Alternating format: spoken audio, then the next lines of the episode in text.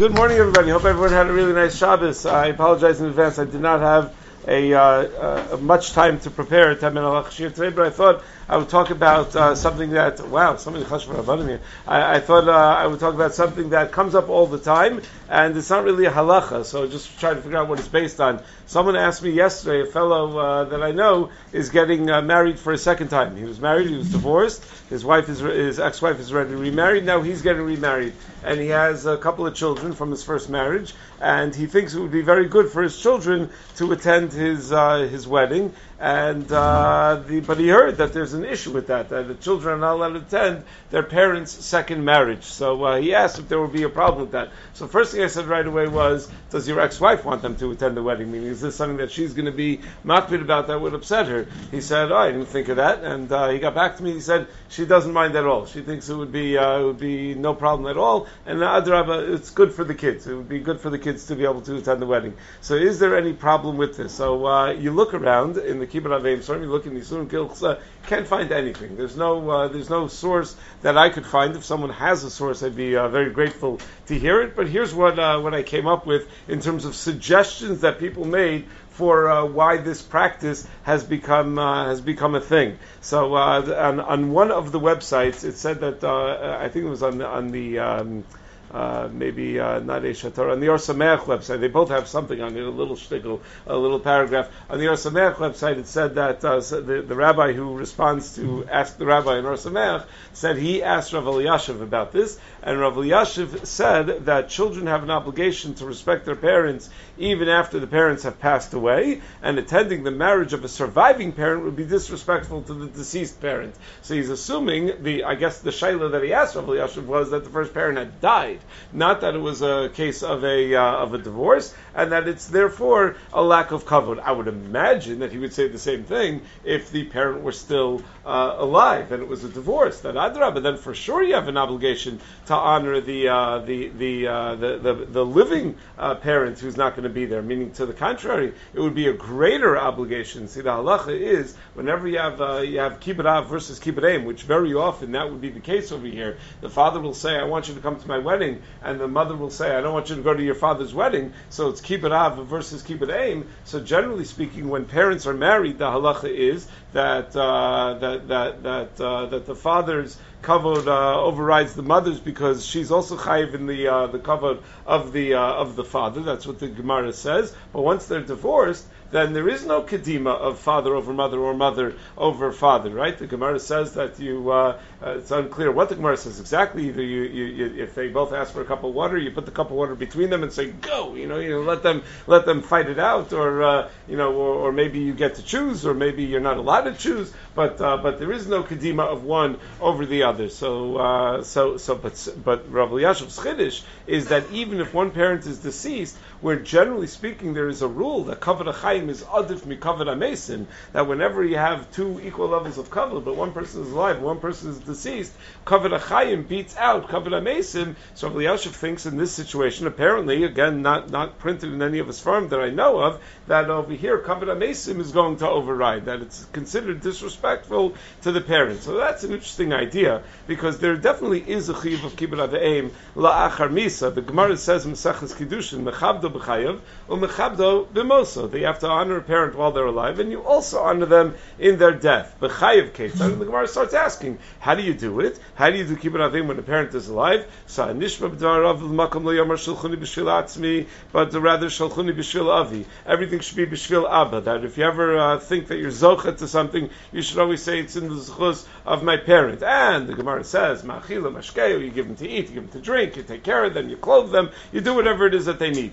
V'moso ketzad, how do you honor a parent in their death? Haya omer dvar shmua mipiv, lo yomer kach abba, el kach abba mar yarini kaparas mishkavo. If you quote a parent, don't say kach abba, but you have to say this whole, uh, this whole, this whole line of kach abba mar yarini kaparas mishkavo. You speak in reverential terms about the parent. The Gemara then says, Tan Rabbanan Izu Kibud, Machil, Mashka, Malbish, Mechase, Machnis, Motzi, and all of these dinim are according to Shulchan Aruch and Siman Reish Mem, um, in Sif Dalet, and again in, uh, in Sif Tes. So Rabbi Akiva Eiger on the spot in Shulchan Aruch says that there's a chilik between two types of chiyuv kibud aveim. The chiyuv, there's one type of chiyuv that the Gemara says to, to, which seems to be to do what they want, to do things that please them. Machilo, mashkehu, to not, not cause them any tsar. Nachas ruach, nachas ruach to a parent, and minias tsar from a parent. That's one type of kibud aveim.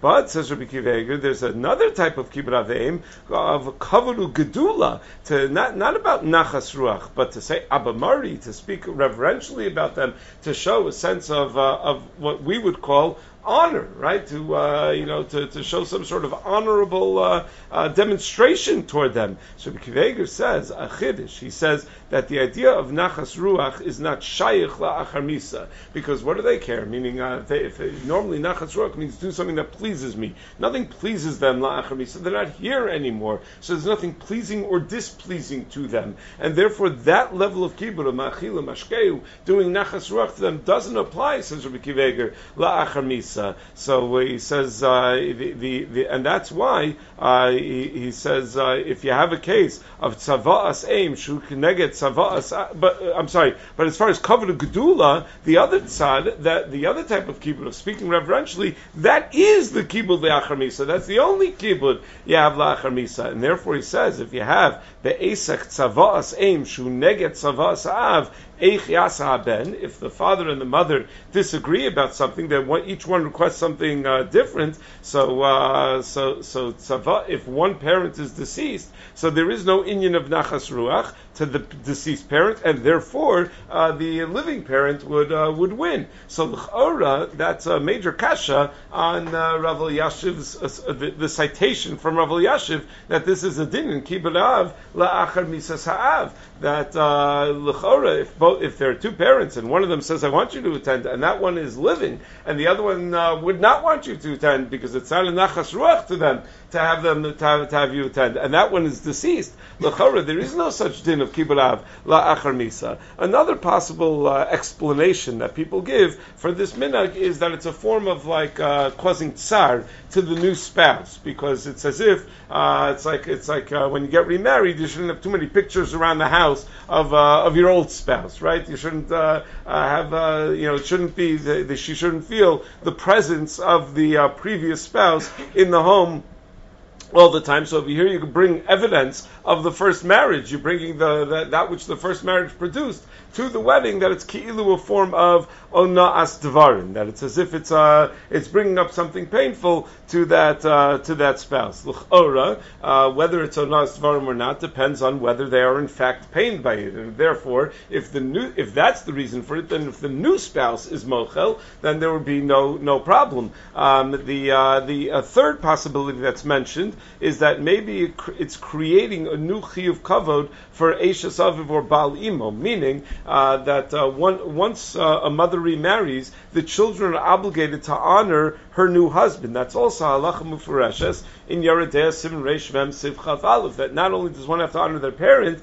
they have to honor a parent's spouse, even if that spouse is not their parent. They have to honor a step parent as well. So maybe it's inappropriate for children to attend an event which requires them to now share the obligation of honoring parents that it extends from their father to now having to include their new stepfather, as if they're, uh, they, they, they have some uh, reservoir of honor that they can uh, that, that is filled up and now is going to have to be shared among uh, different people, and maybe that's considered to be inappropriate. A difficult svara to understand because we know, of course, that that doesn't work that way. Uh, if you're a respectful person, you can uh, adraba, you have an unlimited amount of respect that you can you can show to people. Then there's a fourth possibility that is suggested by Chaim David HaLevi in his Chuvas Haselech Harav Chelik Dalid Siman Zayin. He, and he admits at the beginning of the Chuva that he was not able to find any makor for such a uh, minhag, but he says it seems that as long as the mother hasn't remarried, meaning if let's say father's getting remarried, but the mother has not yet remarried, there is always the hope and the possibility that they'll get back together. But once uh, she's remarried or he's remarried, then it's a, it's uh, it's it's sort of like the final uh, the final nail in the uh, in the coffin of their original marriage. That you know that they're not going to be able to uh, to get back together. Nafkamina would be if the guy was a Kohen, right? If the father was a Kohen, or in this case, the mother already was remarried, so that already happened. So they're already not getting Oh, so the, and and nafkamina would be if they're marrying each other. Well, naf, that wouldn't be nafkamina. That's good for everybody. No, if it's a failed marriage, it's to remember the failed marriage. You want to Oh, yeah, I don't know. I think that would be a simcha for everybody, probably. So if they're marrying each other again in the chorah, that would be good according to all the reasons. But uh, but if it's uh, if it's if it's about the fact that now it's a, there's a certain sense of finality to the to the previous marriage that you know that there's no chance because uh, whether it's rational or not, very often children from a divorced home always have like in the back of their head that maybe just maybe, and every once in a while it actually does happen. One of my talmidim told me he went to visit his in-laws and they had gotten divorced. Uh, I don't know six months earlier, and they, they live out of state. And he went to his in-laws' house, and when he went, uh, he saw his father-in-law was was in the house, and he said to his uh, mother-in-law, "What's Dad doing here?" She's like, "Oh yeah, we got back together." Uh, like I forgot to tell you, and he's it, it, it happened to have been a big shiloh because he said to her, "Oh, you mean you got remarried?" She's like, no, we were married for 25 years. She's like, yeah, but he gave you a get, no? She's like, yeah, but we were married for 25 years. Can't we just get back together? No, you can't. You can't just get back together. He had, so he was mesader kiddushin for his in-laws that day, um, and they, he had to do they had to do something. They had to get them married again. But every once in a while, such a thing will happen. So if if that's the uh, the concern that it's uh, it's as if it's, uh, showing a sense of finality. So again, nafkaminus would be if the if the other parent is already remarried. Nafkaminu would be if the the father's a kohen, so it's not shaykh that they can get remarried anyway because he's not allowed to kohen is not allowed to be machzir uh, grusha. So, so, uh, so it seems that if you can get around all of these reasons, then there would be no. no first of all, there's no isser b'chlal. I mean, the issue is uh, one of these things. It's a matter of common practice. It doesn't seem that there's any isser. But certainly, if uh, both parents are mochel and both parents think it's okay, and the new spouse is mochel, so it's not a pagam in anybody's cover because certainly ha'av shemachal al kvodo kvodo machul. We already discussed, I think, once whether that's because kvodo machul or that's because ritzono shaladam zeu kvodo.